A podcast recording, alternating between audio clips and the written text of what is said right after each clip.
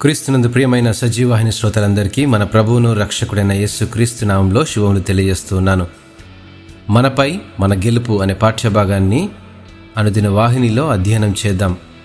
ఎఫ్ఎస్లకు రాసిన పత్రిక ఆరవ అధ్యాయము పన్నెండవ వచనంలో ఏలైనగా మనం పోరాడినది శరీరులతో కాదు కానీ ప్రధానులతోనూ అధికారులతోనూ ప్రస్తుత అంధకార సంబంధులకు లోకనాథులతోనూ ఆకాశ మండలమందున్న దురాత్మల సమూహములతోనూ పోరాడుచున్నాము.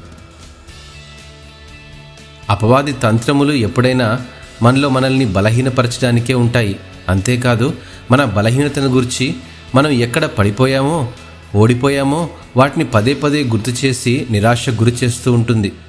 అయితే మన బలం మన బలహీనతలన్నీ మనల్ని సృష్టించిన సృష్టికర్తకు అంతా తెలుసు. జీవితంలో మనకు ఎన్నో పోరాటాలు. వీటన్నిటిలో బలమైన పోరాటం మనలో మనమే. కొన్నిసార్లు ఆలోచిస్తాము మనలో ఈ పోరాటాల వల్ల జీవితంలో ఎంతో నష్టపోయాం ఇంకా ఎన్నో సాధించలేకపోయాను ఎన్నోసార్లు అపజయాలు ఎదురయ్యాయి. ఇటువంటి ఆలోచనల వలన ఎటువంటి ప్రయోజనం లేదండి. బలహీనమైన మన ఆలోచనలు మనల్ని మార్పు దిశగా నడిపించవు. కేవలం దేవునిపై మన విశ్వాస భారం తప్ప. ప్రార్థన ద్వారా మన పోరాటాలను ఆయన చేతుల్లో పెడితే మన పోరాటాలను ఆయన అందుకుని విజయాన్ని దయచేసేవాడుగా ఉంటాడు. మనం చేయవలసిందల్లా ఆయనపై ఆధారపడి ఆయనకు సహకరించి పరిశుద్ధాత్మ నడిపింపులో ముందుకు సాగుతూ వెళ్ళడమే. మన వ్యక్తిగత పొరపాట్లను ఒప్పుకోవడం కొంచెం కష్టమే.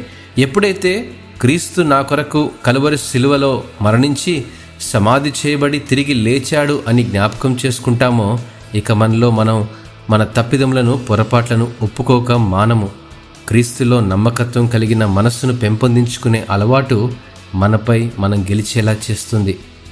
ఈ స్వభావం క్రీస్తులో నిత్య శాంతిని సమాధానంలో ఆధ్యాత్మికత శక్తిని దయచేస్తూ మనల్ని విజయపదం వైపు నడిపిస్తుందని మరొకసారి మీకు జ్ఞాపకం చేస్తూ ఉన్నాను. దేవుడు ఈ వాక్యమును ఆశీర్వదించునుగాక. ఆమెన్.